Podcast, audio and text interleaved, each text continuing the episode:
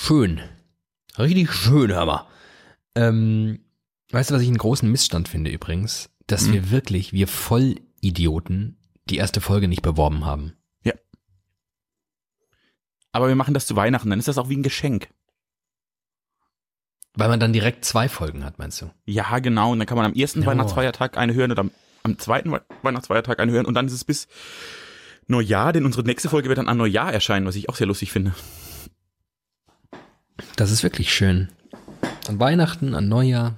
Das ist gute Klasse. Zeit für uns. Das ist eine richtig gute Zeit. Ich will, dass Menschen dann an uns denken.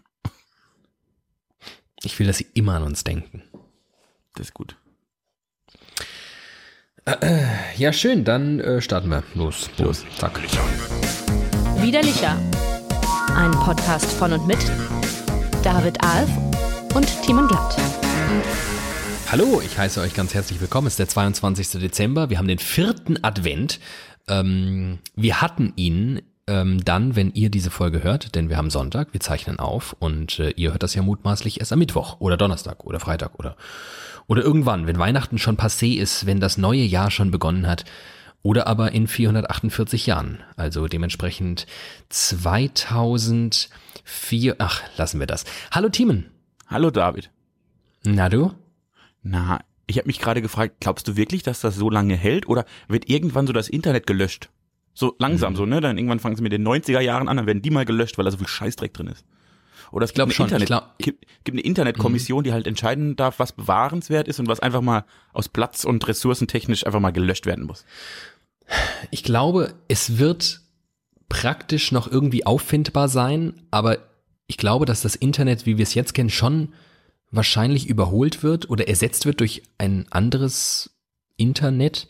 Und das Internet, in dem wir uns jetzt aufhalten und in dem diese Folgen alle drauf landen, wie auf so einer, auf so einer Müllhalde, einfach genau das bleibt. Eine Müllhalde, auf die man, wenn man denn wollen würde, zurückgreifen kann, aber es keiner tut, weil es so mega antiquiert und oll wirkt.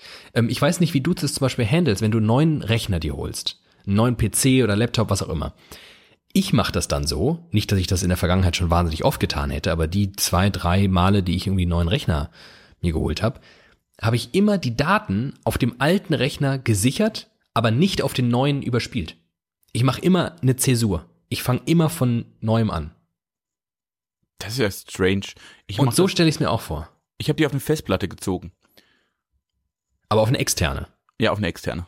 Ja, genau, aber du hast dann dementsprechend irgendwie unter eigene Dateien auf deinem, auf deinem neuen Laptop n- erstmal nix. Habe ich erstmal nix. Nee, stimmt, der ist, der ist jetzt gewachsen über die Jahre. Und genau so stelle ich mir das vor. Oder bin ich gespannt, ob einfach mal jemand das Internet zwei Punkt null aufmacht. Glaube ich schon.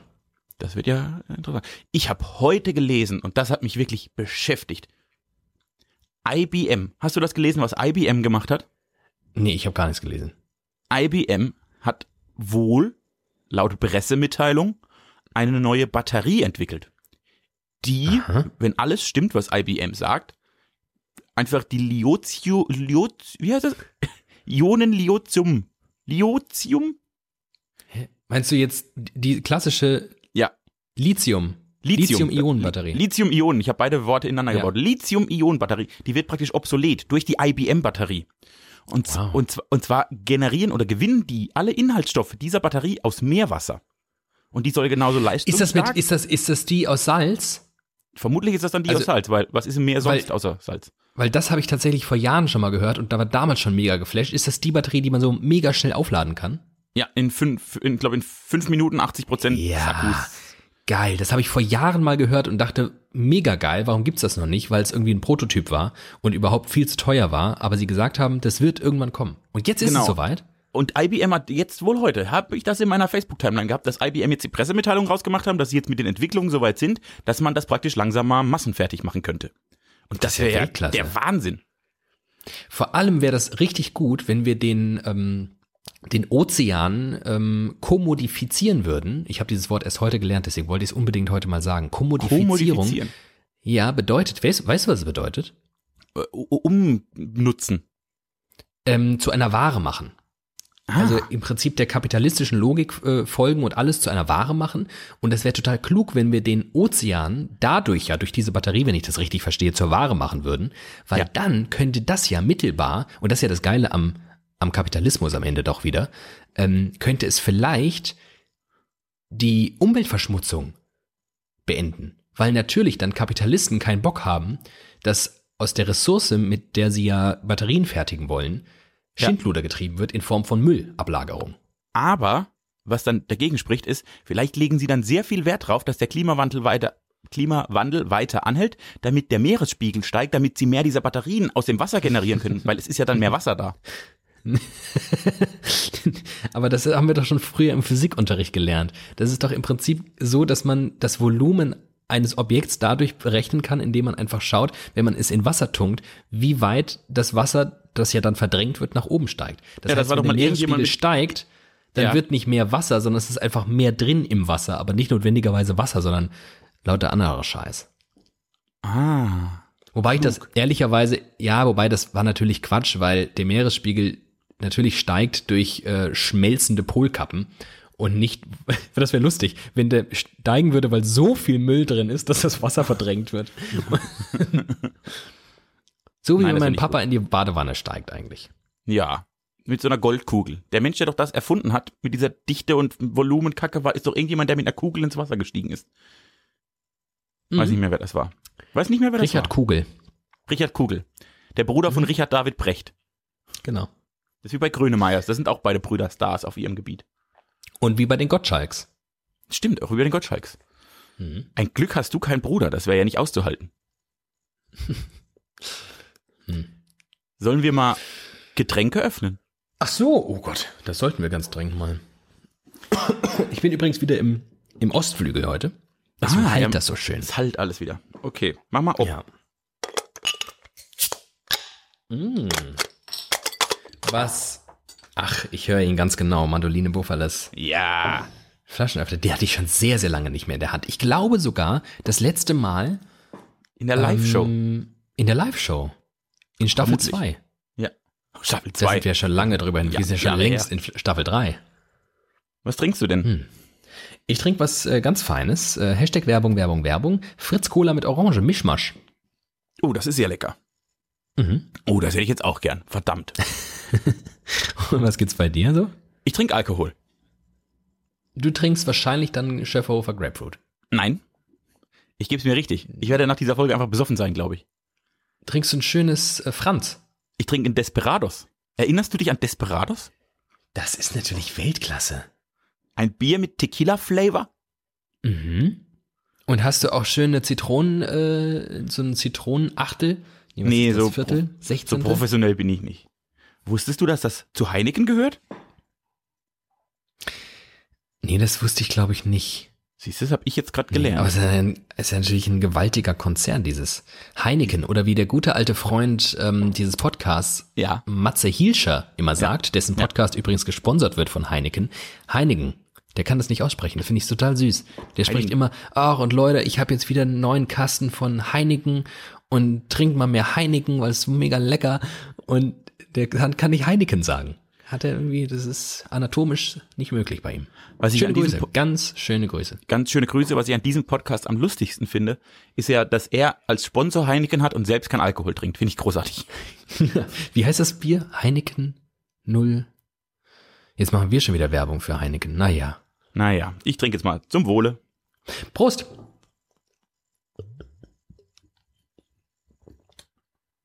Ah, oh, Oida. Das ist ähm, süß. Sehr, sehr süß. Aber lecker. Jetzt höre ich dich nicht mehr. Du klingst, als hättest du eine Wolldecke im Mund. Ach so, dann nehme ich die mal raus, die Wolldecke. Moment. Oh, das war gut. Hier. Nein, das war gut. Das war gut. Danke. Das hat sehr geholfen.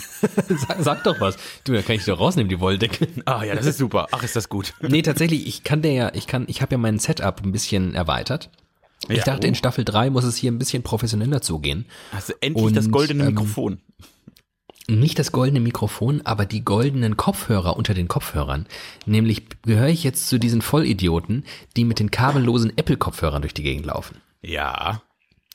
Mit diesen, ne, die aussehen wie ganz normale Apple-Kopfhörer, nur halt ohne die Kabel. Ja. Und ähm, was ich dann, also ich weiß noch ganz genau, als die rausgekommen sind, und dann habe ich wieder sehr viel über Mode und Trends nachgedacht und wie sehr man am Anfang von etwas schockiert sein kann und nach einem Jahr denkt, na klar, Buffalo-Stiefel, sehr ja, shit. Ja, eben. Das, das, das dachte ich nie. Das, das, das, das, das. So ein Scheißdreck dachte ich nie. Ich Ach, bin immer noch skeptisch. Ich bin gekauft. immer noch skeptisch bei den Apple-Kopfhörern. Und, und pass auf, und am Anfang liefen die damit rum, die Leute, und du denkst so, Alter, seid ihr eigentlich komplett bescheuert? Wie scheiße sieht das denn aus? Und dann habe ich mich zurück entsinnt an die Zeit, wo es überhaupt losging mit Kopfhörern, die ein integriertes äh, Freisprechbumsi hatten, ja. wo Leute über die Straße liefen und wild vor sich hingelabert haben und man so ma- massiv irritiert war dadurch, dass Leute einfach vor sich hin erzählen. Und auch das ist ja völlig normal geworden. Nun haben wir ja momentan aber Winter. Und hm. häufig verschwinden, zumindest bei mir als auch bei anderen Leuten, nun diese Apple-Kopfhörer unter der Mütze. Mhm. Und man sieht kein Kabel mehr raushängen. Es sieht also original so aus, als würden die Leute zu sich selbst sprechen, weil du erkennst nicht das technische Endgerät. Das ist ein bisschen verwirrend. Und selbst das unterliegt ja einer gewissen Gewöhnung. Und selbst das, also mich, mich, mich wundert es schon gar nicht mehr, aber du hast es ja schon oft skizziert. Ich neige dazu irgendwie, was Technologie angeht, immer irgendwie so ein paar Schritte weiter Ja. zu sein. Ich unterstelle jetzt, also spätestens in, wie ist deine Logik, wann kommt das dann bei den, in drei wann Jahren. kommt das in Plittersdorf an? In, Pl- in oh, drei Jahren. Nein, also in drei Jahr. Jahren. Ja, ja, vielleicht in drei Jahren. In drei Jahren wundert sich kein Mensch mehr darüber, wenn jemand über die Straße läuft und einfach vor sich hin labert. Also ich dachte jetzt, erkennt, ehrlicherweise dachte ich, in drei Jahren hat es so flächendeckend in Großstädten interessiert es kein Mensch mehr, und im Land dann so in fünfzehn. Ich habe okay. ja immer, ich habe immer den Eindruck, die Dörfer sind immer ein Jahrzehnt hinten dran. Also wenn die achtziger, mhm. praktisch über, wenn überall die achtziger waren, haben wir gerade die siebziger gefeiert. Und wenn überall die neunziger waren, waren bei uns die achtziger groß. So habe ich mir das vor, immer vor erklärt. Jetzt muss ich gerade mal in mich gehen, zweitausendneun. Also im Prinzip startet er jetzt mit der zweiten Generation. zweitausendneun ist das erste iPad erschienen. Ähm, genau, genau. Das heißt, und jetzt, ihr, ihr fangt und jetzt, jetzt hast im Prinzip du so an mit so, mit so großen Touch-Devices. Naja, also ich glaube so seit zwei, oh, seit zwei, drei Jahren ist so hier das Tablet flächendeckend so. Mhm. Verstehst du das? Also vielleicht sind's, ich glaube, das, in, das ist jetzt der nächste Punkt. Ich glaube, das Internet sorgt dafür, dass die Dörfer viel schneller nachkommen, weil die Hin- Kinder ja. jetzt alle Handys in der Hand haben und Dinge sehen, die sie früher, ja. da mussten sie erst fünfzehn Bravos lesen, bis das verstanden wurde. Ja. Ich glaube, vielleicht hat sich das auch auf fünf Jahre zurück, zurückgezogen. Vielleicht sind wir fünf Jahre hinten dran. Aber was war vor fünf Jahren groß? zweitausendvierzehn Weltmeister. Vielleicht werden wir jetzt einfach im Dorf, werden wir jetzt Weltmeister. Die machen gerade Autokorso hier draußen. Ich überlege gerade, ob das Internet dem Dorf an sich dann eigentlich total gut tut. Weil man das, was man vorher im Dorf vermisst hat, nämlich der Blick nach draußen, ja. dass man den ja jetzt immer bekommt. Man kriegt jetzt ja. die Vorzüge der Welt von außen, im Prinzip ins Wohnzimmer gespült, über sein neues Tablet, das man seit anderthalb Jahren besitzt. Ja. Ähm, und kann trotzdem raus auf die Straße gehen und äh, Schach spielen, mitten auf der Straße, weil es kommt kein Auto vorbei. Ich glaube, vielleicht ist das exakt so. Also man merkt richtig, wie so, also sogar, also ehrlicherweise so Trends, das hat einfach ein bisschen gedauert, bis die flächendeckend auf dem Land ankamen früher. Das war gar nicht schlimm, war halt mhm. so. Wir waren ein bisschen langsamer da hinten dran. Aber dieses Internet hat das so, die, die, wir sehen ja, die Kids sehen ja die gleichen Stars bei TikTok wie in der Stadt auf dem Land, weil das alles ja. zeitsouverän passiert. Und das sorgt so dafür, dass diese Dörfer in so, die progressiven Menschen auf dem Dorf sind, glaube ich, relativ nah an Stadtmenschen gerückt. Was für die eher konservativen Menschen aus dem Dorf. Und ich glaube, die sind einfach auf dem Dorf noch äh, überproportional vertreten, weil die es nicht so oft sehen. Man, ich ja. glaube, es, die Entwicklung funktioniert immer, dass dadurch, dass Menschen Entwicklung sehr häufig sehen, bis sie sich irgendwann daran gewöhnen. Wie mit den Kopfhörern im Ohr. Das muss man ja. einfach sehr oft sehen und irgendwann denkt man, passt. Und das ist mit allen gesellschaftlichen Entwicklungen so. Und ich glaube jetzt, äh, es ist schwierig, weil die Masse der, der progressiven Dorfmenschen geringer ist als in der Stadt. Da ist es, ich glaube, dass die, da erkennt man, sieht man solche Dinge einfach viel häufiger und gewöhnt sich viel schneller mhm. daran, sodass die Konservativen sich immer mehr in ihre gute alte Welt zurückziehen und jetzt ihre Krippen unter die Tannenbäume bauen und denken, oh Gott, ich muss Jesus beschützen. Das könnte ein Konflikt werden. Prognostiziere ich hier gerade. Mhm. Weil ja. ich glaube, weil die Leute, die so weltoffen sind und Bock auf Technik und Entwicklung und ja, wir müssen nach vorne, die sind ja komplett, die sind jetzt, die haben schon seit fünf Jahren iPads und gucken da alles drauf und denken, was ist denn mit euch los? Kauft euch ein Smart T V und kommt mal klar. Und das wird spannend. Und ist es vielleicht dieser Konflikt, der dazu führt, dass die Jungen, die konservativen Alten dann einfach, im Prinzip vielleicht ist es dann so, dass die diese Landflucht dadurch entsteht, gar nicht so sehr, weil die Leute das Dorf verlassen wollen, sondern weil sie die Menschen verlassen wollen, die konservativen Alten, mit denen jetzt diese Konflikte aufkommen? Ich, ich möchte jetzt einfach mal generell sprechen. Ich glaube, Menschen, die das Dorf verlassen, mit dem Gefühl, sie müssen dieses Dorf verlassen, es ist mir zu eng. Das hat nichts, nichts mit dem Dorf zu tun. Das hat was mit den Menschen, die so eine Meinungsführerschaft haben, zu tun. Also es ist nicht, das Dorf ist zu begrenzt, sondern die Köpfe der Menschen, die darin leben, sind zu begrenzt für gewisse Menschen. Und die müssen dann weg.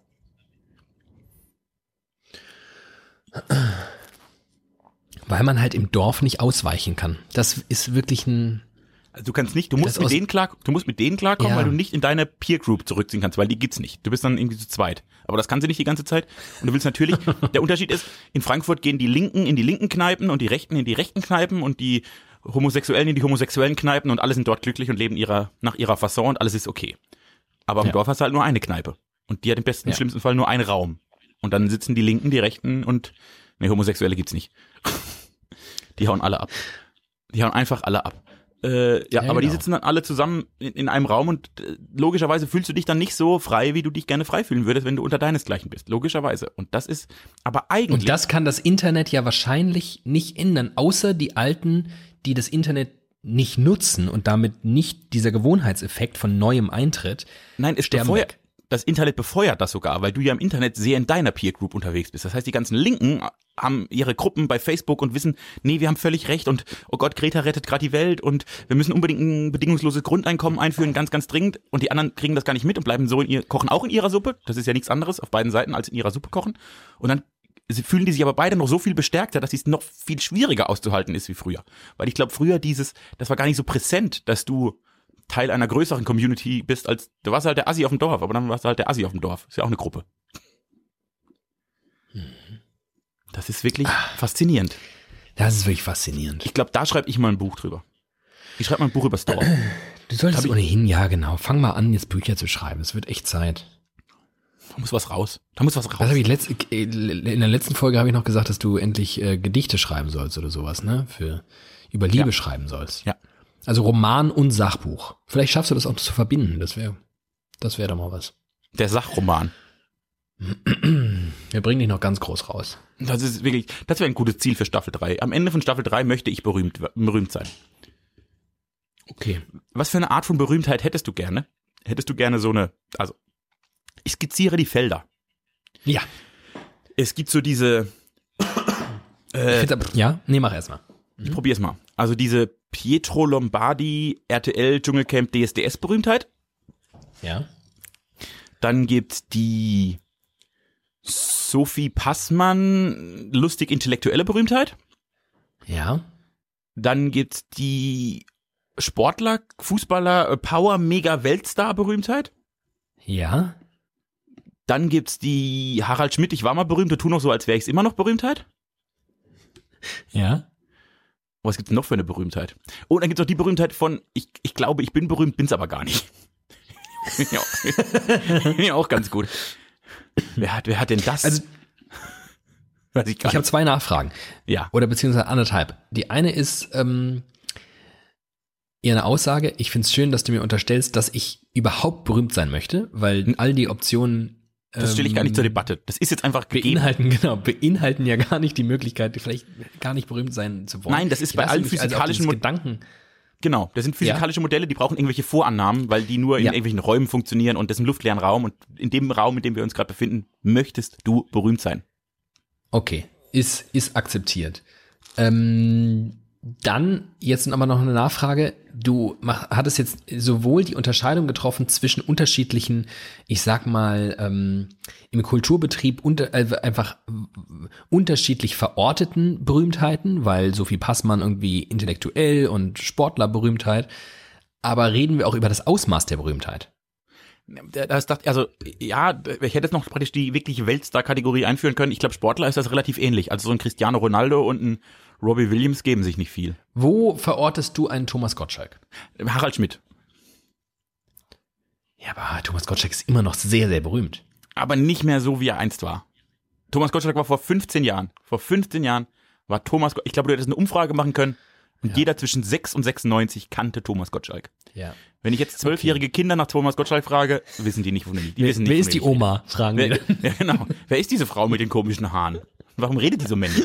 Und so viel. Nee. So, das ist ähm, Thomas, also Thomas Gottschalk ist noch guter Freund dieses Podcasts. Thomas der wohnt hier ums Eck. Dem könnte ich mal eine Brieftaube schicken. Der wohnt wirklich nicht mehr weit von hier.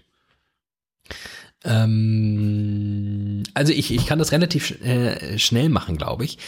Ich würde am liebsten ähm, dann mich ins Team Sophie Passmann Berühmtheit begeben. Ja, ne, nämlich in, in die Berühmtheit, wo man von einer, einer gewissen Klientel ähm, erkannt wird, mhm. die das dann bestenfalls auch irgendwie gut findet, weil ich glaube, wer sich zum Beispiel von Sophie Passmann angegriffen fühlt oder nicht abgeholt fühlt, muss ja gar nicht so, muss ja gar nicht so extrem sein, sondern einfach, wo man denkt, ja, nee, bleh, bleh. Dann ignoriert man die, und das kann man sehr gut. Also man, ne, einem, einem Joko Winterscheid kannst du nicht so gut aus dem Weg gehen wie einer Sophie Passmann. Ja. Ähm, und dann wird sie automatisch in diesen Kreisen auch nicht so berühmt. Sie wird eigentlich nur bei Leuten berühmt, die sie eh schon irgendwie gut finden. Hm. Unterstelle ich jetzt. Ja. Und das ist natürlich ideal. Also wirklich eine Horrorvorstellung von mir ist tatsächlich, irgendwo in den Laden zu gehen oder an den Flughafen zu gehen und die ganze Zeit angelabert zu werden, die ganze Zeit angestarrt zu werden, dass heimlich Bilder von mir gemacht werden. All das, was ein Joko Winterscheid, also bemerkenswert, dass der überhaupt noch in Deutschland lebt. Ich könnte das, glaube ich, gar nicht. Das würde mich völlig fertig machen. Vielleicht wirst du genau deshalb nie berühmt. Ja, also das wäre wirklich auch, ich fände das nicht so schlimm, echt. Weil du es nicht handeln ähm, kannst. Ich könnte das nicht gut verkraften. Nee, glaube ich nicht. Hm. Ich weiß ähm. ja nicht. So, wenn man jetzt diese Liste nimmt, dann will man natürlich, ich, ich glaube, so auf den ersten Blick würden viele Menschen, wie wir und so, dieses Sophie Passmann-Berühmtheit ist schon eigentlich eine ganz gute. Du bist irgendwie wichtig, aber ja. nicht für alle. Du bist, hast ein, ein Wort, aber eigentlich nur bei den Menschen, bei denen es dich auch interessiert. Das ist schon ganz cool. Aber eigentlich manchmal, wenn ich nachts mich ins Bett lege und träume, dann hätte ich schon gern so eine, hey, ab und zu wäre ich gern Weltstar. Ich wüsste gern, ich hätte schon gern das Gefühl, dass mich jeder Mensch kennt. Finde ich gut. Ja, ich, ja, und den Impuls verstehe ich auch. Ich glaube, den hatte ich auch, also den hatte ich mal mehr so irgendwie, in so Teenie-Pubertätsphasen, wo man noch glaubte, tatsächlich irgendwann Rockstar, äh, Rockstar zu werden. Ähm, heißt das, wir werden keine Rockstars? Oh mein Gott. Naja, es gibt in der Vergangenheit, es, es gab Beispiele jener, die es dann irgendwann mit Ende dreißig erst geschafft haben, auch teilweise erst versucht haben. Schaut euch mal bei YouTube die Dokumentation über Bill Withers an. Äh, hier so Ain't No Sunshine und sowas hat er gemacht. Hm. Der hat, äh, der war, viele Jahre lang war der äh, Monteur bei, ich glaube, Boeing und hat Flugzeugtoiletten gebaut und hat nebenbei so ein bisschen Musik gemacht und irgendwann hat er sich gesagt, also irgendwie in Musik machen ist irgendwie viel geiler als Flugzeugtoiletten bauen. Ähm, ich rufe mal bei einer Plattenfirma an und frage die. Und dann ist er mit, ich glaube, neununddreißig ähm, direkt in die Charts eingestiegen, hat das zehn Jahre gemacht und dann gesagt, ach Leute, irgendwie ist mir das alles zu anstrengend, ich äh, hör auf. Das ist, und er hat alle, alle seine Welthits, und er hat echt ein paar, hat er einfach alle in zehn Jahren rausgehauen und ist dann wieder nach Hause gegangen. Tschüss. Das finde ich super. Das finde ich super. Und das, das genau, und das ist ja Weltklasse, ist schon aber ja eine, eher eine Ausnahme, muss man mal sagen. Ja, aber ähm, wieso denn nicht die Ausnahme sein? Richtig. Also, nee, aber trotzdem, hm, weiß ich. Und, aber, hm, ja, ich glaube, dieses Berühmtsein hat zu viele Nachteile. Und nicht nur solche ganz praktischen, wie dass man irgendwie beim äh, Toilettenpapier-Einkauf äh, Beratung durch siebenundvierzig andere ähm, Einkaufende bekommt, ungefragt. Und noch nebenbei sehr viel Selfies machen muss heutzutage. Das ist ja auch ein Riesenproblem. Das musste ja Thomas Gottschalk früher gar nicht. Selfies, ja. Wisst ihr, eine ekelhafte Pest, diese Selfie-Scheiße ist. Ähm, ja. Hast du, mal, ich glaube, hast du mal ein Selfie das, mit einem das, Promi gemacht? Nein. Nie. Okay. Nee. Du hast mal ein Selfie mit einem Promi gemacht. Ja, eins. Eins, in meinem Leben habe ich ein Selfie mit einem Promi und gemacht. Und ehrlicherweise, das ist ein Mensch, mit dem, aus meiner Sicht, ist es, es ist approved. Mit Zach Braff kann man ein Selfie machen. Ich hab einfach, ja, also, ich hätte mich nicht um diese Chance, also das wäre, das ist wirklich, das war eine, das war schon gut. Da war auch ich nicht, das, das, ja. das war okay, das war, glaube ich, ein ganz okayer Moment mhm. für ihn, da kam er mit klar. Ja, ja. Und das wahrscheinlich geht's eh, wenn man, wenn man, ich hab, bin halt sehr, also ich, tatsächlich habe ich, glaube ich, überproportional viele Prominente in meinem Leben gesehen, einfach weil ich irgendwie beim Radio und Fernsehen arbeite und vor allem ja auch früher. Ähm, ich war ja so, ich habe ja mal angefangen, ursprünglich als so ein Kartenabreißer Reißer bei Konzerten und ähm, habe mich dann hochgearbeitet, irgendwann zum Gästebetreuer. Also war dann irgendwann Backstage und habe die Leute zu ihrem kleinen Ähm, Räumchen gebracht oder oftmals reichten da bei uns die Kapazitäten nicht und nicht alle Promis konnten Backstage sein, sondern mussten in ähm, Wohnwagen draußen sein. Und ähm, mein Job war es im Prinzip, die zu ihren Wohnwägen zu bringen und die zu sagen, welche Nummer sie anrufen müssen, meine, wenn sie irgendwie, weiß ich nicht, Bier haben wollen. Und ähm, dementsprechend habe ich sehr viele Prominente schon erlebt, aber natürlich immer in einer Situation, wo es wahnsinnig unprofessionell gewesen wäre, sie nach einem Selfie oder sowas zu fragen. Mhm. Und ich glaube, vielleicht auch deshalb habe ich es mir einfach total abgewöhnt, beziehungsweise nie es überhaupt entwickelt, den, den Bedarf. Ich wurde ähm, vor kurzem in einem Vorstellungsgespräch gefragt, wie ich denn mit Prominenten umgehen würde, wenn ich die so treffe.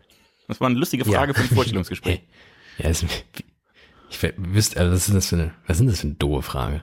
Wie ja, wie würde ich damit umgehen? Was hast du, was hast du gesagt? Wie naja, willst du mit wie, denen umgehen? Ja, wie mit einem normalen Menschen. Ich glaube, das finden die ganz okay. Wie, wie mit einem Menschen halt. Ja, ich würde mit dem mit Hallo sagen und schön, dass du da bist und hier ist dein Platz und bis später. Tschüss. Erfahrungsgemäß gibt's äh, nicht wenige Prominente, die das nicht wollen. Die wollen schon auch anders ähm, behandelt werden. Ja, ist mir egal. Du hast ja äh, schon auch so ein paar Prominente mal erlebt hier und da. Hier und da, ja. Wer ja. war der, wer war der, der bei welchem Prominenten, von welchem bist du nachhaltig am positivsten beeindruckt? Und also ich habe jetzt Angst, dass du sagst T S Ullmann, weil äh, du den eh liebst. Den hast nee, du aber so, den habe ich noch den nicht hast so getroffen. So direkt noch nicht getroffen. Nee, ne? Den habe ich noch nicht so getroffen. Das ist wirklich, das, also wirklich, ich habe wirklich relativ, ja, auch größere Menschen als T S Ullmann schon gesehen, relativ nah auf dem Klo zum Beispiel. Aber äh, dass ich den noch nicht getroffen habe, das müsst ihr dir mal vorstellen. Das kann ich mir nicht vorstellen. Ja, das ist nämlich crazy. Aber das könnte ich, ich könnte das nicht aushalten. Äh, so, jetzt überlegen wir weiter. Wenn, wenn ich so positiv dachte, wo ich dachte, oh, du bist ja schön, dass du da bist. Ja, oder, ja. Ich überlege gerade. Ich habe letztes Jahr Sarah Lombardi getroffen und da dachte ich, du bist wirklich eine hohle Nuss. Die war auf so einer Veranstaltung und du hast genau gemerkt, die, die läuft da rum, macht Selfies und also die hatte so eine Betreuerin und die ist einfach da hinterhergelaufen wie so ein Hühnchen. Und dann, die hatte gar nicht, die hatte keinen eigenen Willen mehr. Die ist einfach, ja, ja, okay, gehen wir da hin. Okay, hier haben wir ein Bild, alles klar, okay, jetzt machen wir das. Die, die, eine Hülle, die Frau ist einfach, eine, das war eine Hülle. Die, wie so eine Plastiktüte, die vom Relativierendes, Du musst was Relativierendes sagen, damit das nicht justiziabel wird. Sie war total lieb, die war total nett. Das war, na, wirklich, ja. Die war total nett, du hast mit der geredet und war so richtig freundlich. Sie wirkte auf dich, du musst das so formulieren, sie wirkte Ach. auf dich. Stimmt, das kann ich nicht. Ich, ich mag Allgemeingültigkeiten. Ich glaube, meine Meinung ist einfach die weltrichtige. Das ist ein großes Problem.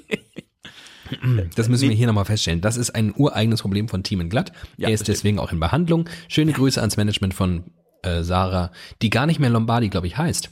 Ach, heißt sie gar nicht mehr Lombardi? Ist das nicht over zwischen Pedro und, die heißt doch wieder Sarah Engels. Dingens. Engels, Engels. richtig. Engels. Ja. Stimmt, das wirkt so auf schon. mich. Das, du hast völlig recht, das wirkt so auf mich. Das kann ganz anders gewesen sein. Ich habe sie jetzt auch nicht den ganzen Vielleicht Tag hat das bekommen. auch nur abgefärbt von ihrem, von ihrem, von ihrem Ex-Mann. Ich habe das also auch an nur seiner Seite intelligent zu wirken. Das, so wirkt das auf mich. Könnte, könnte unter Umständen eine gewisse Herausforderung sein. Faszinierend. Das war doch jetzt gut formuliert, oder? Da das kann mir jetzt gut. keiner was. Das kann ich jetzt mal üben. Oh Gott, vielleicht können wir die Folge nicht veröffentlichen, weil ich dann hinter die Gitter komme und eine Verklagung bekomme. Nee, die war wirklich, die war total freundlich. Das war total nett. Das war total. Ich saß mit der so eine Weile zusammen, das war voll, voll gut.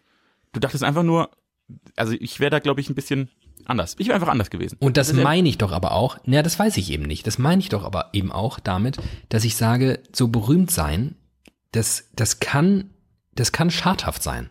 Je berühmter du so bist. Und jetzt ist sie natürlich nicht so Robbie Williams berühmt. Ja, aber, aber sie hat Dancing on Ice gewonnen.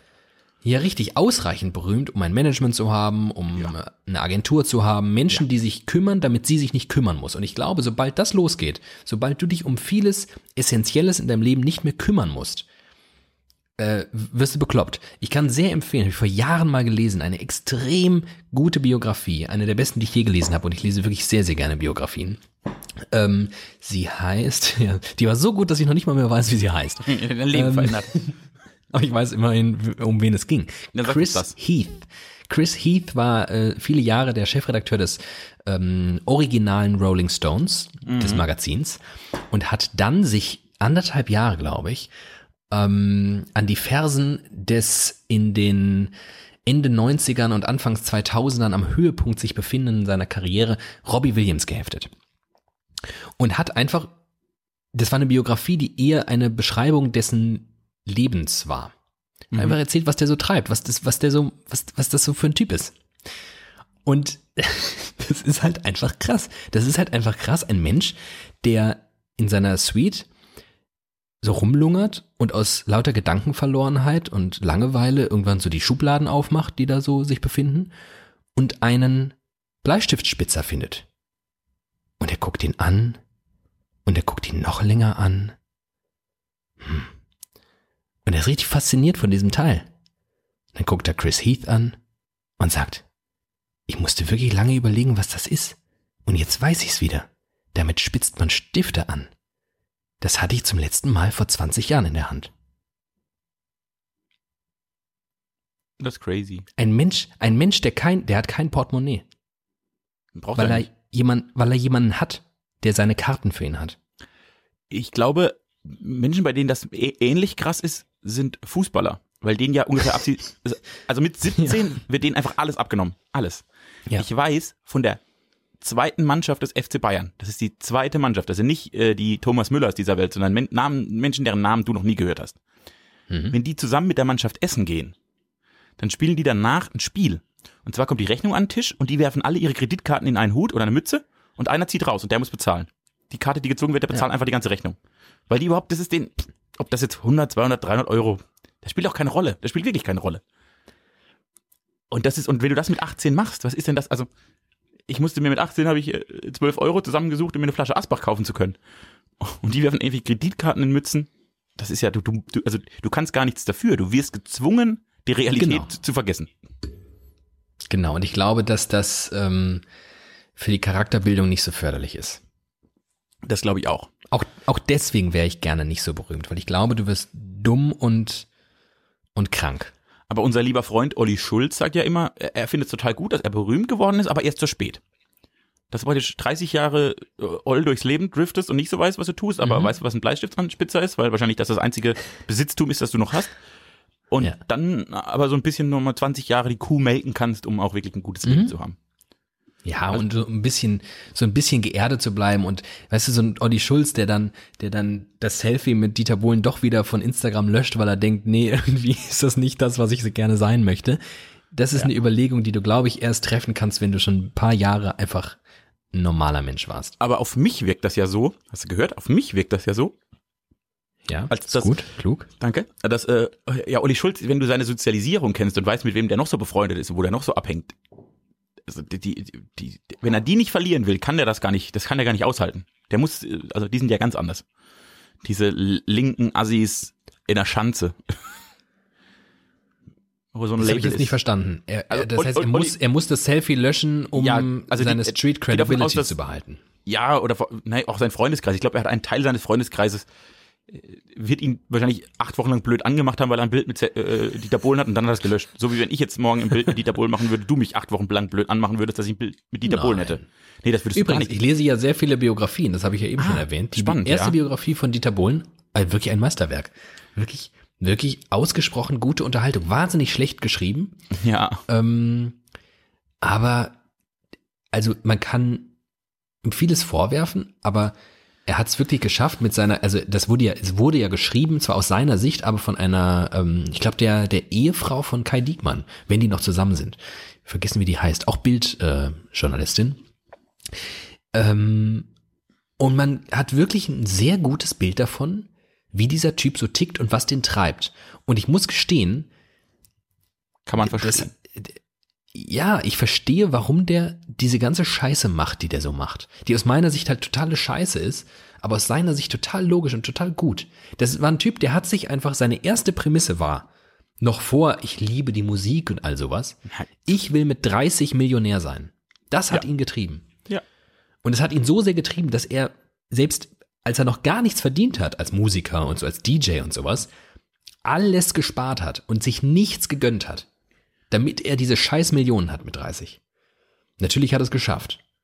Und es ist jetzt maximal weit weg von meinem Lebensentwurf, aber wenn man begreift, was den treibt, dann versteht man den besser. Und dass er total, tatsächlich auch so einen gewissen Witz und Charme hat, kann man auch nach dieser Lektüre nicht mehr ganz verhehlen. Also kann ich wirklich empfehlen. Es waren, wie hieß denn das? Er vergisst doch immer alles. Es war das auf jeden Fall, wo Thomas Anders dann vor Gericht gegangen ist. Ja, das erste große große Buch, das auch als Zeichentrickfilm verfilmt nichts, wurde. Nichts als die Wahrheit, so hieß nichts es. Allein das. kannst du drei, kannst du drei Biografien nennen, die du praktisch, die du gelesen hast und dachtest, okay, das würde ich wirklich jedem Menschen, den ich mag, aufs Nachttischchen legen und sagen, lies die mal, die sind gut. Also ich muss ja nur noch eine finden, weil die zwei gehören auf jeden Fall dazu. Ach krass, du würdest wirklich, also wenn ich sage, gib mir die drei Biografien, die mein Leben am meisten verändern werden, würdest du mir Dieter Bohlen, Dieter Bohlen oder das Kopfkissen legen. Ist das? Du bist der beste, du bist der beste Freund, den man sich wünschen kann. Würde ich wirklich. Das, das erdet nämlich auch mal. Man kann sich nicht immer nur, ja, jetzt muss ich wirklich mal in mich gehen. Naja, ich, also tatsächlich, ich interessiere mich halt immer am meisten für für so kulturschaffende Leute. Ich lese jetzt keine, ich glaube, ich überlege gerade, ob ich eine, eine Politikerbiografie gelesen habe. Ich habe mal mit der von ähm, äh, hier der Albright, Madeleine Albright mhm, ähm, angefangen. Das ist allerdings eher so eine, die beschreibt ihre, ne, die ist ja im Zweiten Weltkrieg auch äh, ja. schon unterwegs gewesen, kommt, glaube ich, aus der ehemaligen Tschechoslowakei und also es ist tatsächlich eher ein Bericht über Kriegszeiten und das Aufwachsen danach in den U S A et cetera und weniger. Ich glaube, so eine Politikerbiografie zum Beispiel, das, boah, nee, das. Deswegen habe ich eh nur irgendwelche kunstschaffenden Hallo. Nicht mein Kampf. Und habe meinen Kampf auch nie gelesen. Der war ja der große Hype letztes Jahr, glaube ich, als endlich veröffentlicht werden. Als man das durfte. Als man es durfte. Endlich durfte man meinen Kampf veröffentlichen.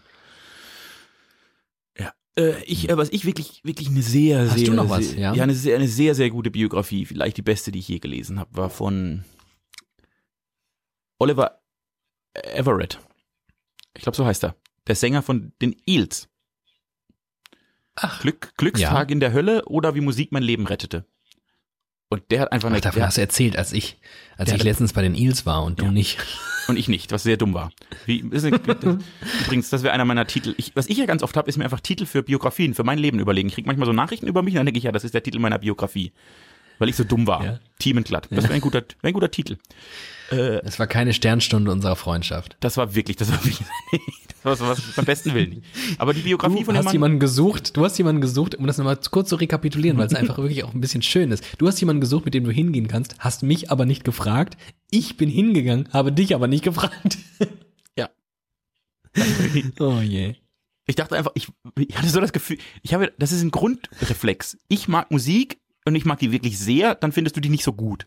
Deshalb habe ich ja. einfach gar nicht, ich habe, ich denke gar nicht mehr dran, dich zu fragen ernsthaft. Ich frage dich ja. vielleicht mal nach einem Mumford and Sons oder Ketka-Konzert, weil ich weiß, dass du gar keinen Bock hast. aber, aber sonst würde ich gar nicht, ich komme gar nicht auf die Idee, dich für sowas zu fragen. Vielleicht muss ich mir das wieder ja. mal antrainieren. Das war ja. wirklich bemerkenswert dumm. Das war nicht so klug. Ähm, okay, die äh, Eels-Biografie. Ja, sehr gut, die war sehr gut. Ich habe jetzt als letztes gelesen die eine Biografie über Jürgen Klopp. Die fand ich auch sehr beeindruckend.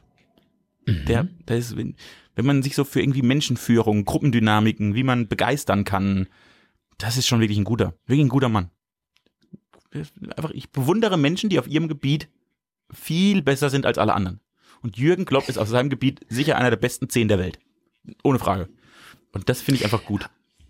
Glaubst du, dass er, ähm, dass er auch Kraft seiner Arbeit, die er reinsteckt, so viel besser ist? Arbeitet der mehr als andere oder ist er einfach besser als andere? Also ich glaube, er also, ist, also ich, Beispiel, ist, also, ja. über, über einen Cristiano Ronaldo sagen ja immer alle, ja, der ist halt einfach mega gut, aber der macht halt auch ungefähr immer noch vierzig Prozent mehr als an anderen. Der ist der Erste auf dem Platz beim Training, der ist der Letzte, der aus dem ja. Trainingsraum geht. Ähm, und sowas ist mir persönlich ja immer tendenziell suspekt. Ich finde ja ehrgeizige Menschen eher ein bisschen komisch. Wie, ja. han, wie, wie, wie ist das mit, mit Jürgi? Kollege Kloppo ist, ich glaube auch, er ist wahnsinnig ehrgeizig. Ich glaube, er ist ein Arbeitstier. Aber er hat mehr Talent als alle anderen. Also der, der ist ja über Nacht, über Nacht einfach Trainer von Mainz null fünf geworden. Der war bis montags Spieler und montags abends war er Trainer.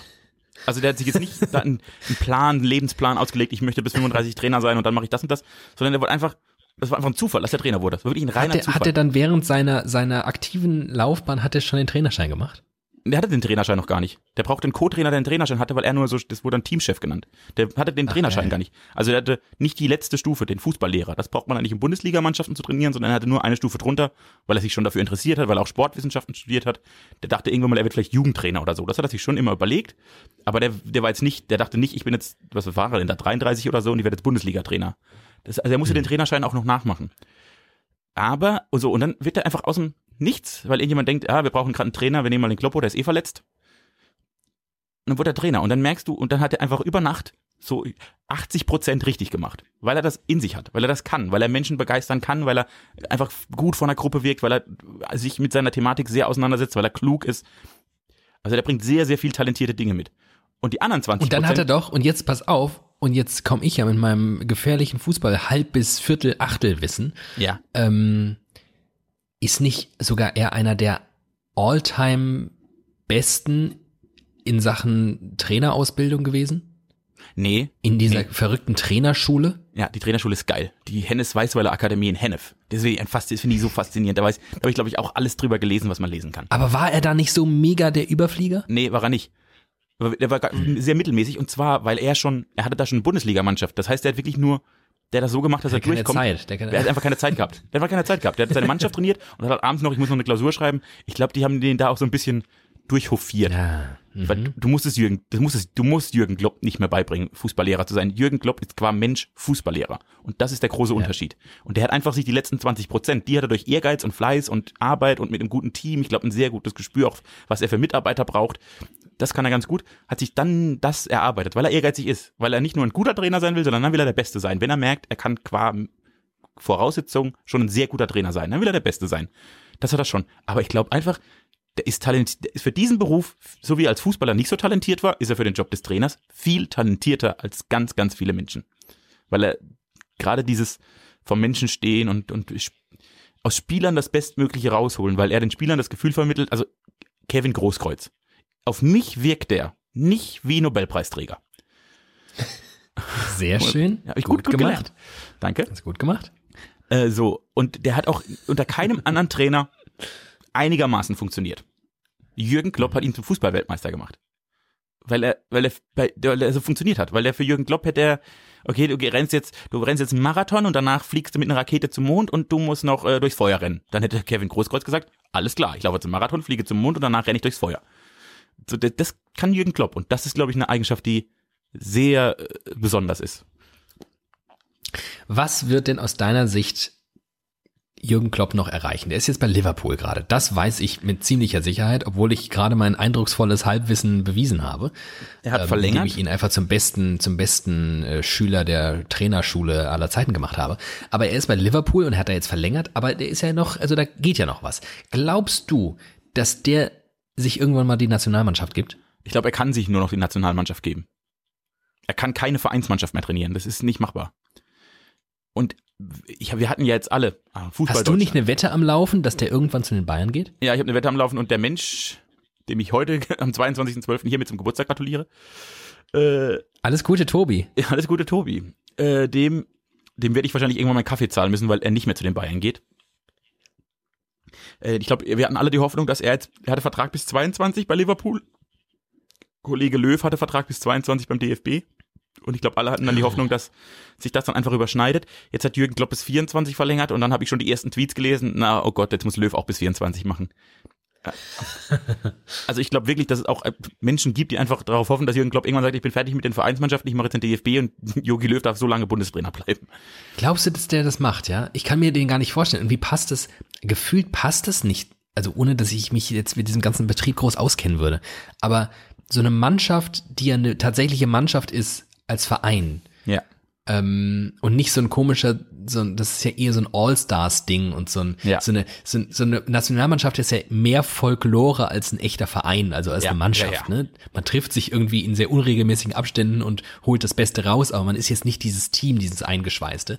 Ähm, Doch, ich was glaube, natürlich das, eine Herausforderung für ihn sein könnte. Ja. Also ja, aber, prinzipiell ist er so ein Mannschaftstrainer auf jeden Fall und je länger so eine ja, Mannschaft genau. zusammen ist und je besser die formen kann, ist das besser. Aber jetzt muss man die Logik des D F Bs betrachten.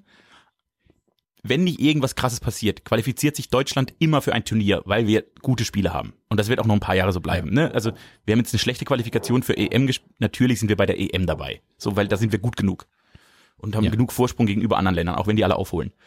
Was du aber brauchst, ist dann einer, der eine Mannschaft sechs Wochen hat für so ein Turnier und in diesen sechs Wochen aus Mannschaft, also irgendwie aus Dortmund und Bayern-Spielern eine Einheit schafft, der irgendwie ein Feuer entfachen kann, dass die durch sechs Wochen sich, du hast ja, ne, sechs Wochen kriegst du irgendwann einen Lagerkoller, dann nerven dich Leute, die du nicht magst und so weiter und so fort, dass er die irgendwie bei Laune hält. Und ich glaube, gerade dafür, gerade für diesen Job, für so sechs Wochen W M, wir fliegen nach Katar und müssen uns sechs Wochen gute Laune haben, um dieses Turnier gut zu bestreiten. Da kann dir nichts, ja. nichts Besseres passieren als Jürgen Klopp. Der macht da so einen Klassenausflug drauf, raus. Der hat dann, dann jetzt sind meine vierundzwanzig Jungs, jetzt machen wir mal eine schöne sechs Wochen und holen halt einen Titel, weil wir wollen alle einen Titel gewinnen. Und ab geht's. Der ist wie so ein Dorfpastor, der mit, mit den ganzen Pubertierenden so eine, so eine, so eine Ferienfreizeit macht. Exakt. Und mit Exakt. denen zum ersten Mal dann abends Rotwein trinkt und die ihn mega geil finden, aber er trotzdem ja. auch eine Autorität ist. Richtig. Aber er darf sie am nächsten Morgen wecken und das ist alles. Oder sie manchmal ein bisschen komisch streichelt, aber gut, das, ist, das gehört wohl dazu, denken sie. Das gehört dann. dazu, das ist bei, bei guten Geistlichen ist das so. Nee, ich glaube genau. So wirkt gesagt, das auf dich zumindest. Ja, ich mag das. Hallo. Nee, ich glaube, das äh, kann uns noch ich hoffe, ich hoffe für ich hoffe für Deutschland, dass Jürgen Klopp mal Bundestrainer wird. Also ich hoffe für, für Deutschland. Das finde ich toll. Das ist der Titel dieses Folge, glaube ich. Ich hoffe dass, für dass Deutschland. Mein Satz anfängt, dass mein Satz anfängt bei uns in diesem Podcast mit ich, ich hoffe, hoffe für, für Deutschland. Deutschland. Ja. Oh Gott, oh Gott, oh Gott. Nee, also ah. und äh, natürlich, wenn wir wenn er Bayern-Trainer wären würde, wäre mir das lieber. Ich kann mir nicht vorstellen, dass der nach Liverpool nochmal eine Mannschaft trainiert. Der, der wird jetzt mit denen Meister, dann wird sein, wahrscheinlich wird das Stadion nach ihm benannt oder ganz Liverpool heißt plötzlich Jürgen Klopp City. Das ist das, das ist das Größte, was du mit Liverpool erreichen kannst. Der wird heilig gesprochen. Und dann holt er noch irgendwie zwei Titel und dann hört er irgendwann gemütlich auf. Und dann kann eigentlich nur noch, noch mal irgendwie, und du willst ja auch eine Nationalmannschaft, willst ja jetzt auch nicht nur vier Jahre machen, sondern das müsst ihr eigentlich so acht oder zehn Jahre lang machen. Wie lange macht denn das hier äh, Löwy schon? zweitausendsechs. Seit, äh, oh Gott. Gott. Ja, Angela Merkel und Jogi Löw, das ist eine sehr, äh, die passen gut zusammen eigentlich. Die mögen sich auch ganz gern, glaube ich. Ja, die haben relativ zeitgleich angefangen, die haben Deutschland... Ich finde auch der Führungsstil der beiden ist ähnlich. Ist relativ ähnlich, sie hatten beide ihre großen Erfolge und wurden aber auch häufig in Frage gestellt, weil man nicht immer genau weiß, ob der Erfolg ihnen zu verdanken ist oder an äußeren Umständen. Wie ich bis heute noch glaube, dass wir nicht wegen, sondern trotz Jogi Löw Weltmeister geworden sind. Alles nur wegen Philipp Lahm. Guck, ich, dass, dass du, dass du mein Freund bist, das hat mir schon richtig, ich kann so ein bisschen Fußball-Talk, Smalltalk kann ich auch machen. Ich könnte dann sagen, ja, nur weil er irgendwie Philipp Lahm auf der falschen Position hatte, aber dann ja zum Glück sich hier Bumsi verletzt hat und dann doch wieder Philipp auf der richtigen Position gespielt ja, alles hat. Alles nur wegen Skodran Mustafi. Das weiß niemand. Wir sind ah, Weltmeister geworden, Skodran. Nur wegen Skodran Mustafi. Und war der nicht sogar Eintracht-Spieler? Oh, ich glaube, das ist ein Frankfurter Jung, richtig. Boah, David. Wahnsinn. In so Wahrheit, uns ein Frankfurter hat uns zum, Weltme- zum Weltmeister gemacht. Danke, danke, danke. So, dass es auch mal geklärt wäre. Ich hätte noch ein ah. Thema auf dem Zettel, über das ich mal mit dir reden muss, weil ich glaube, ich muss das dringend mal beackern. Das macht mich nämlich zu einem schlechten Menschen. Ich bin sehr, sehr gespannt. Und zwar, man hört ja hin und wieder mal schlechte Nachrichten. Irgendwelche Menschen, die bei einem Autounfall gestorben sind oder, keine Ahnung, erschossen wurden oder also wirklich ganz traurige, schlimme, menschenverachtende Nachrichten. Und dann ist man immer sehr, sehr traurig. Ja. Und dann, jetzt bin ich ganz ehrlich, verrate ich jetzt nur dir, ja. weil ich weiß, dass niemand zuhört. Ja. Psst. Und dann denke ich, Gott sei Dank bin's nicht ich. Weil statistisch rücke ich jetzt dem Tod weiter entfernt. Nur aufgrund der Statistik habe ich jetzt das Gefühl, okay, ja. wenn einer von tausend Menschen an dem und dem stirbt und das ist gerade einer gestorben, bin ich raus. Ja. Wenn ja. fünfzig Prozent aller Menschen, was weiß ich, was für Krankheiten haben und ich kenne schon fünfzig Prozent aller Menschen, die das haben, dann ist die Wahrscheinlichkeit, dass ich das noch bekomme, sehr, sehr gering. Und das ist ganz schlimm, weil mhm. ich will, will das, ich gönne das ja keinem. Aber irgendwie bin ich dann doch ganz froh, dass ich nicht, nicht ich das bin. Irgendwie ist man sich selbst dann doch am nächsten. Das ist schlimm. Möchte ich eigentlich nicht. Aber also mhm. gerade aufgrund der Statistik freue ich mich auch ein bisschen, wenn es anderen Menschen schlecht geht. Ich verstehe das nur zu gut. Mensch, Menschenfreunde. Aber ich bin ja auch bekanntermaßen ein Arschloch. Das nee, tatsächlich, also ähm, ja, ich verstehe das. Aber ich, ich, ich überlege gerade, ob es ganz natürlich ist. Und gleichzeitig fallen mir gerade Menschen ein. Es gibt so Menschen in meinem Umfeld und das gar nicht, gar nicht mal so sehr in meinem, ja doch, auch, auch, auch schon in meinem nächsten Umfeld. Doch, auch schon in meinem sehr, sehr nahen Umfeld. Ich nehme alles zurück. Also ich, ich habe Menschen in meinem Umfeld, ähm, die ich für ausgesprochen gute Menschen halte. Und das, was mich dazu führt, das zu glauben, dass sie gute Menschen sind und viel, viel bessere Menschen zum Beispiel als ich, ähm, ist genau die Abwesenheit von dieser Missgunst. Und es ist ja eine Form von Missgunst. Ja. Ähm, ich kenne Menschen, die sich aufrichtig für andere freuen können, die sowas wie Neid überhaupt nicht kennen, die kennen die Empfindung gar nicht, ähm, und gleichzeitig richtig aufrichtige, ehrliche Anteilnahme an ähm, ja solchen Schicksalsschlägen empfinden können, nicht nur, nicht nur aussprechen können. Auch das ist ja schon mal eine Qualität, wenn man sowas ehrlich aussprechen kann und nicht nur wie so ein emotionaler Krüppel wie ich dann so, ja, ja, ja, ist ja doof, ja, ja, und schnell wieder, schnell wieder weg, schnell wieder eine Pointe, ne? Mhm. Äh, sondern die das wirklich empfinden. Die und das ist mein, mein Gradmesser für, für, für die Güte eines Menschen. Und ich glaube tatsächlich mache ich das, weil ich selbst allzu oft das nicht habe. Weil ich auch, also was ich ganz eklig an mir finde, ist zum Beispiel, dass ich manch, manchen Leuten gewisse Dinge nicht gönne. Mhm. Und es ist tatsächlich noch nicht mal so sehr Neid im Sinne von, warum habe ich das nicht? Sondern ich will nicht, dass die das haben. Was ja komplett bescheuert ist. Ja, was selbst, selbst wenn es etwas ist, was ich gar nicht haben möchte, finde ich es ja. einfach nicht cool. Ja. Und das finde ich, das finde ich, finde ich abartig. Finde ich total scheiße. Und das ist trotzdem was, ich weiß nicht, ob ich daran jemals arbeiten kann oder ob ich einfach so bin. Weiß ich nicht. Also vermutlich kann man daran arbeiten, aber das stört ja einen selbst nicht so. Ja, genau. Ich finde es total eklig. Ja, aber ändert auch nichts. Also, weil die anderen, die anderen bekommen es ja trotzdem. Also es, wenn ja. du wenn du so missgünstig wirst, eh, plötzlich irgendwie Vorgesetzten zu sagen, nee, aber den nicht, dann wird's scheiße. Aber solange du einfach denkst, was, wieso du, du bist scheiße, aber naja, ist es was anderes. Hm. Aber ja, es ist schon schwierig. Diese ja. Missgunst ist ein bisschen ein bisschen fies. Und ich, aber ich will, ich, das heißt gar nicht Missgunst. Ich will ja gar nicht, dass jemand krank wird oder so. Auf gar keinen Fall. Ich gönne das niemandem. Ich, das will ich nicht. Ich, ich bin dann nur, ich bin dann sehr traurig und freue mich aber dann hinten raus für so eine Sekunde. Und dann hat's schon mal statistisch rück ich jetzt weiter weg.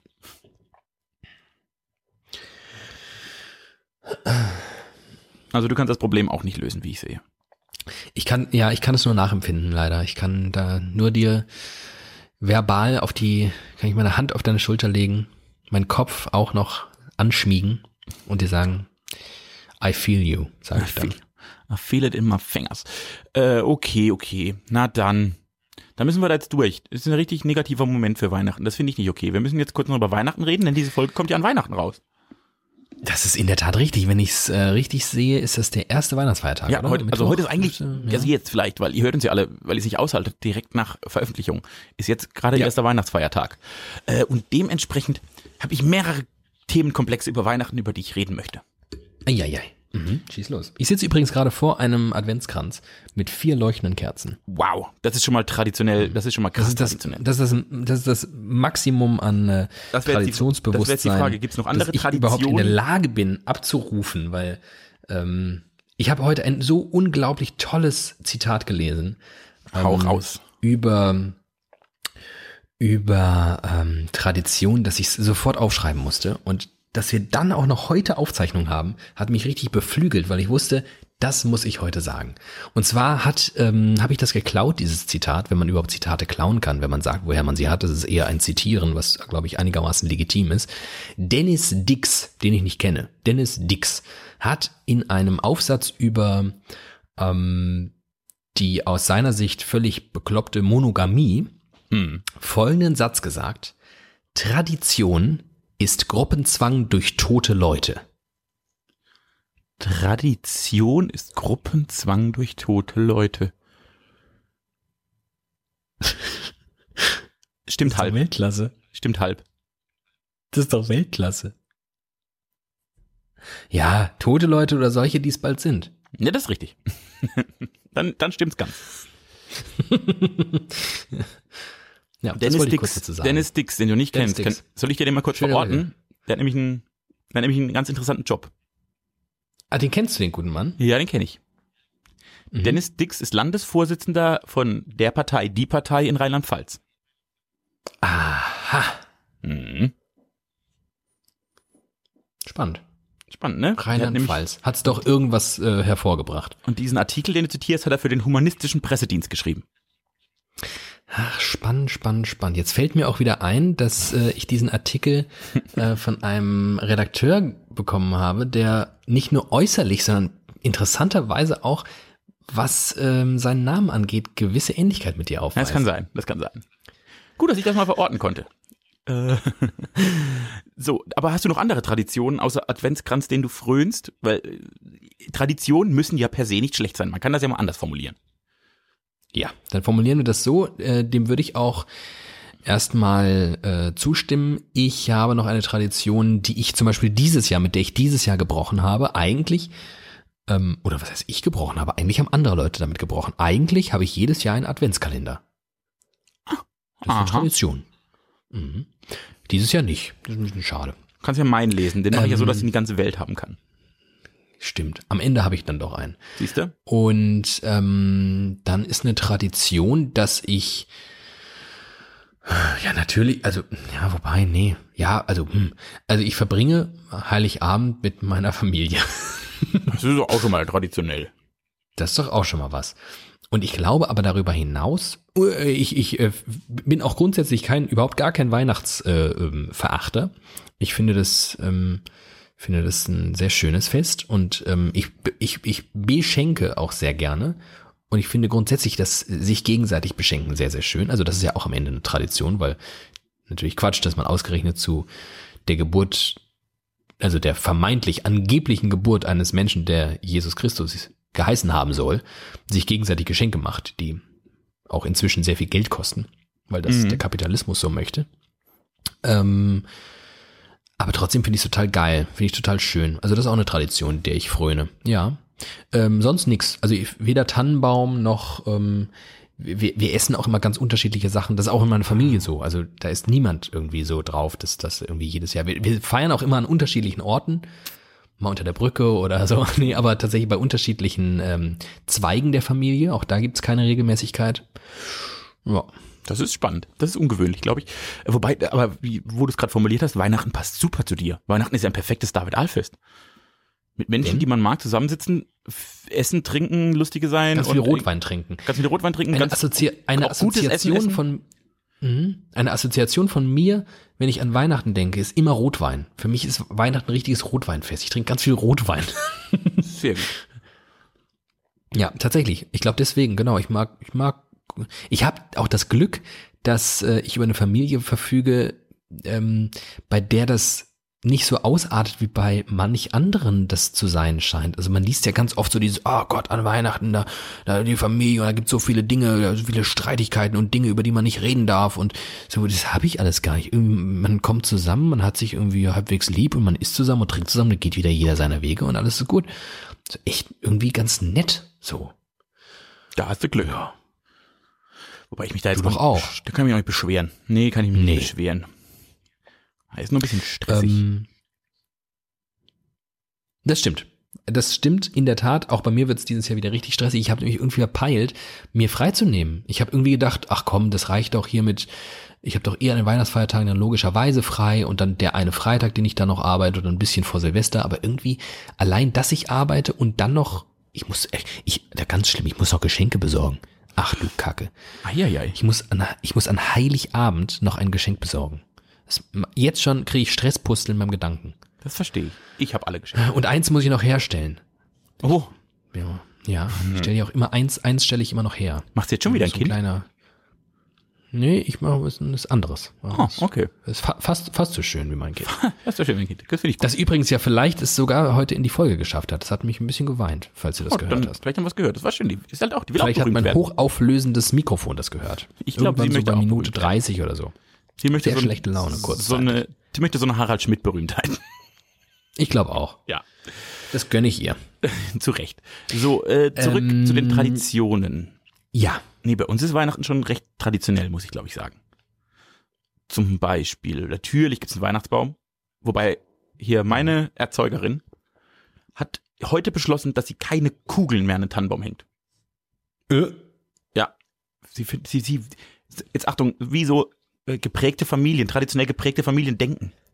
Und zwar denkt sie jetzt schon drei, vier Jahre darüber nach, dass es eigentlich voll toll aussieht, wenn der Tannenbaum da steht und einfach nur diese Lichterkette drum ist. Der ist, die ist so ein gutes Licht und sieht gut aus an dem Ort, wenn man doch einfach nur die Lichter dran lässt. Da denkt sie jetzt schon drei, vier Jahre Aber darüber nach. Aber warte mal, der, der, der steht doch bei euch drin und nicht draußen, oder? Ja, der steht drin.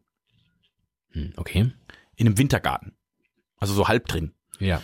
Ja. Und da waren immer Kugeln dran. Und jetzt hat sie gedacht, sie findet aber irgendwie ganz schön, wie er aussieht, wenn da jetzt nur die Lichter sind.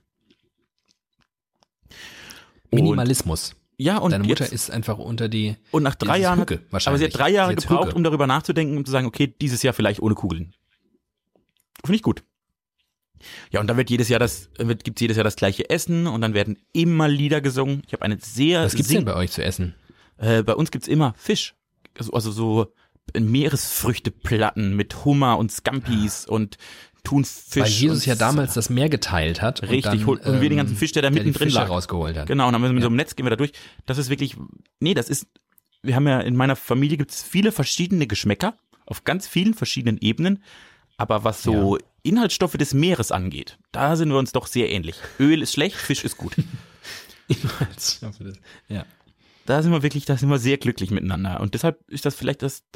Fördert es die Harmonie, ein Essen dahinzustellen, dass alle gleichermaßen gerne essen. Nur mein Vater hätte vielleicht noch lieber äh, Wiener Würste und Kartoffelsalat. Da wäre er noch ein bisschen glücklicher. Aber da muss er durch. Ich habe gerade kurz ähm, mein Mikrofon runtergeschmissen vor lauter oh Gott, oh Gott. Äh, Schock. Genau. Und dann, wird, ich noch mal gut gegangen. und dann wird wirklich gehört? sehr, sehr viel gesungen. Vater, ja. Ox, exorbitant viel gesungen. Und das im Prinzip drei Tage lang. Am zweiten Tag gehen wir immer zu meiner gleichen Tante, die das gleiche Essen macht. Und danach gehen wir zu meiner Großtante, die, der, wo es nochmal ein Abendessen gibt. Und am dritten Tag sind wir bei meiner Oma und das war der, der größte Traditionsbruch in meinem Leben. Bei der gab es nämlich immer Mittagessen und die hat vor vier Jahren das Mittagessen eingestellt. Oh. Weil sie nicht mehr kann. Und da war das mhm. immer so, dass wir Mittag gegessen haben und dann, wir saßen da im Keller, weil eine sehr große Familie, über dreißig Personen sitzen am Keller und essen zusammen und meine Oma hat sehr viel Wert darauf gelegt, dass aber Bescherung am Tannenbaum ist.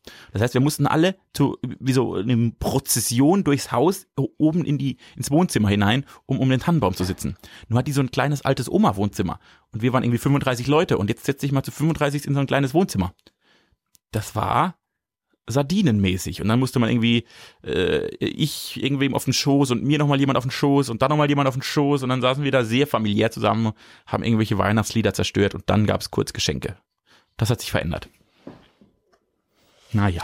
Ich glaube, das ist am Ende das, was Tradition ausmacht und warum so viele Leute traditionsbewusst sind, weil es ähm, Vorfreude ermöglicht, weil man weiß, was einen erwartet. Was ja sowieso etwas ist, was viele Leute, das habe ich nicht so, aber ich weiß auch, dass ich da anders bin, ähm, weil viele Leute Erwartbarkeit ja für etwas Gutes halten. Und wenn man nämlich den eigentlichen Akt als solchen betrachtet, fünfunddreißig Leute in einem Wohnzimmer, wo alle aufeinander und ineinander liegen, weil es anders nicht geht und auch sowas wie ein Oktoberfest ja ehrlicherweise für sich genommen einigermaßen schlimm ist. Aber die Vorstellung, ach, das kommt nächstes Jahr wieder und dann werde ich wieder raketenvoll sein und nächstes Jahr werde ich wieder mit fünfunddreißig Leuten im Wohnzimmer sitzen. Und ich weiß, das wird so sein und nicht anders. Nein. Das ist, glaube ich, das, was Tradition für die Leute toll macht. Ja, vermeintlich. Das ist aber nur vermeintlich, denn Erwartungen werden nie erfüllt. Nie. Erwartungen werden Aber es ist doch auch immun. Es ist doch immun gegen die Enttäuschung, selbst wenn es dann in dem Jahr anders ist. Never. Also da, da bin ich halt anders. Ich, ich habe mir das, das war ein, kratzt doch, das kratzt doch dann nicht daran, oder? Ein Gro- doch, finde ich schon. Ein großes, ein großer Lerneffekt im Jahr zwanzig neunzehn ist nicht mehr, nicht mehr so viel erwarten wollen. Das ist Bullshit, weil entweder ich bin, oh ich bin, ich bin überwältigt, aber das bin ich ja sowieso, auch wenn ich keine Erwartung habe. Wenn ich in dem Punkt nämlich überwältigt bin, bin ich sowieso überwältigt, weil wenn es meine kühnsten Erwartungen übertrifft, dann ist egal, ob ich Erwartungen hatte oder nicht, dann wird's geil. Was ich aber viel häufiger habe, ist, dass ich mir was erwarte und es wird schlechter. Das passiert leider sehr oft in meinem Leben, auch bei mir selbst am häufigsten. deshalb muss ich einfach aufhören, Dinge zu erwarten von mir und von anderen und von Festen und von... Oh Gott, Pla- Jamie, das ist aber wieder jetzt wieder ganz unweihnachtlich jetzt. Mann, du klingst wie du klingst wie der David Ahl mit vierzehn, da war ich auch so. Ich war zum Beispiel so, so pessimistisch, dass ich mir nicht erlaubt habe, zu hoffen, dass irgendwas schön wird, weil ich weil ich die meine eigene Erwartung nicht, ich wollte nicht enttäuscht werden. Deswegen habe ich immer gedacht, der schlechtmöglichste Fall wird eintreten. Na, das sage ich ja nicht. Das sage ich ja nicht. Ich glaube nicht, dass das Aber du, das ist, du bist doch auf dem besten Weg dorthin mit dieser komischen Haltung. Nein, ich sage, ich erwarte einfach. Ich, ich weiß, dass jetzt Weihnachten ist und ich erwarte ich, einfach nichts mehr. Ich, ich erwarte, ich, erwarte, ich gehe davon, nein, ich gehe davon aus, dass Weihnachten ist und mir ist dann egal, ob da jetzt ein Tannenbaum steht oder nicht, sondern ich freue mich dann einfach. Also ich brauche die Tradition nicht, die Erwartungen, die das schüren, sondern ich weiß, dass ich meine Eltern treffen werde. Das ist Erwartung genug und dann ist cool. So, und fertig. Und dann wird's, entweder wird's gut oder es wird sehr gut oder es wird halt okay, aber es wird auf jeden Fall nicht schlecht. Und so ist das zum Beispiel mit irgendwelchen Festen, so ist das mit der Fasnacht. Da will ich auch nicht mehr so viel erwarten. Da will ich einfach, wenn ich ein paar gute Leute treffe, wird's ein guter Abend und wenn nicht, halt nicht. Und dann wird's ein okayer Abend, schlecht wird's nie. Mein Leben wird nicht schlecht, weil es ist ja mein Leben. So. Siehst du. Das sind richtig versöhnliche Worte zum Abschluss dieser ähm, Weihnachtsfolge. Ja. Ich möchte euch noch eines mit auf den Weg geben. Ähm, und zwar ist es äh, ein Lied meines Spirit Animals, meines ähm, meines Haus- und Hofphilosophens, meines gottgleichen, also mit anderen Worten, ich finde den einfach mega geil. Habe ich vielleicht an der einen oder anderen Stelle schon mal gesagt. Timon Glatt, nee, ach, ähm, Tim Minchin. Ach, fängt beides mit T I an, das ist ja, schon mal... Gutes Zeichen. Das hat irgendwas zu bedeuten, genau. Tim Minchin hat einen ähm, Atheist, der ist, und er ist wirklich ein Power-Akt. Also der, also der ist so sehr Atheist, dagegen bin ich quasi Messdiener. ähm, der hat ein Weihnachtslied rausgebracht.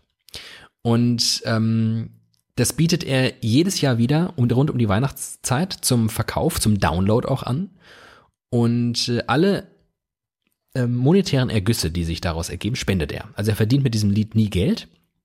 Und dieses Weihnachtslied heißt White Wine in the Sun.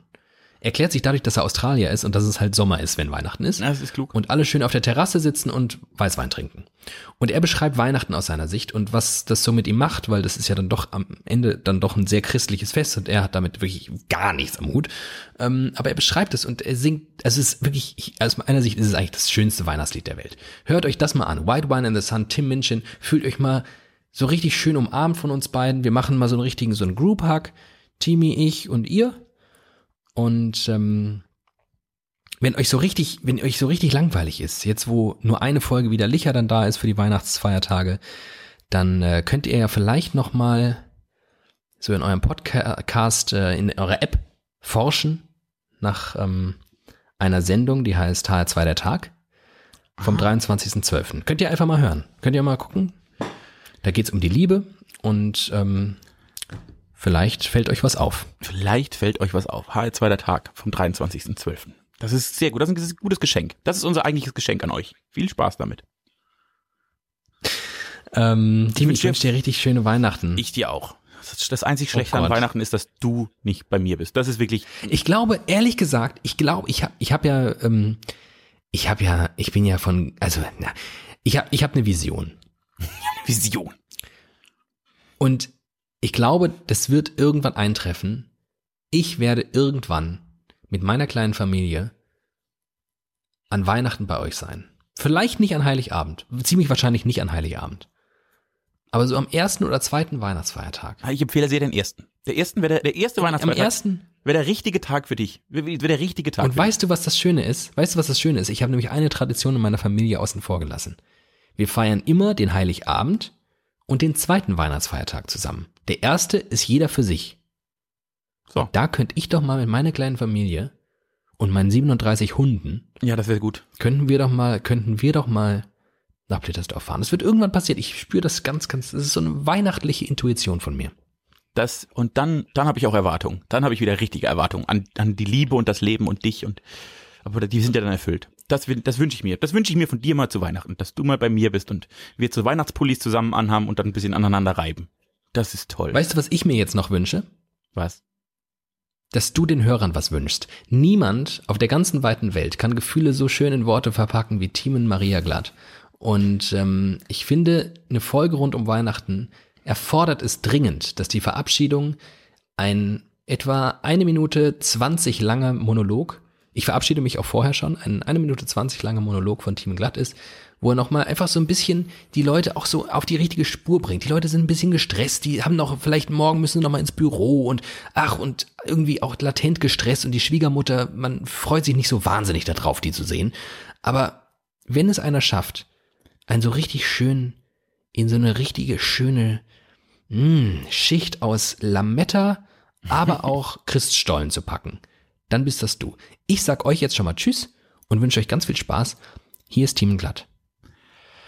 So, ihr Lieben, jetzt ist es also wieder soweit. Das Fest der Liebe. Und wisst ihr, was das Schöne daran ist? Weihnachten ist so gut, wie wir es draus machen. Wenn wir uns alle unsere Liebe von innen nach außen kehren und dann irgendwie mit Menschen gute Momente haben, wenn wir ein paar gute Geschichten hören. Und manchmal sind auch Geschichten, die man schon kennt, weil sie der Onkel zum vierhundertsten Mal erzählt. Die können trotzdem noch schön sein. Denn auch unser Lieblingsfilm macht uns nach dem hundertsten Mal immer noch Spaß. Und so ist das auch mit alten Geschichten. Und dann sitzen wir zusammen und dann gibt's gutes Essen. Und was macht Menschen glücklicher als gutes Essen? Und dann gibt's auch irgendwelche lustigen Lieder, vielleicht bei manchen oder irgendwie anderen Blödsinn, der aber so dazugehört. Und es sind's nicht gerade die Schrulligkeiten der Menschen, die sie einzigartig machen. Vergesst nicht, die meisten Menschen, die wir treffen, die mögen wir schon irgendwie, weil sie so sind, wie sie sind. Und sie sind halt so, weil sie ein bisschen komisch sind alle. Deshalb mag ja vielleicht David auch mich. Und das wünsche ich euch an Weihnachten, dass das Licht, das in den Häusern scheint, das an vier Adventskerzen entzündet und sich an Tannenbäumen hält, dass das in euch ist und dass das so ein bisschen nach außen strahlt. Denn wenn jeder das Licht in der Welt in sich hat und nach außen kehrt, dann kann Weihnachten nicht schlecht sein, dann kann das Leben nicht schlecht sein, dann kann eigentlich gar nichts schlecht sein.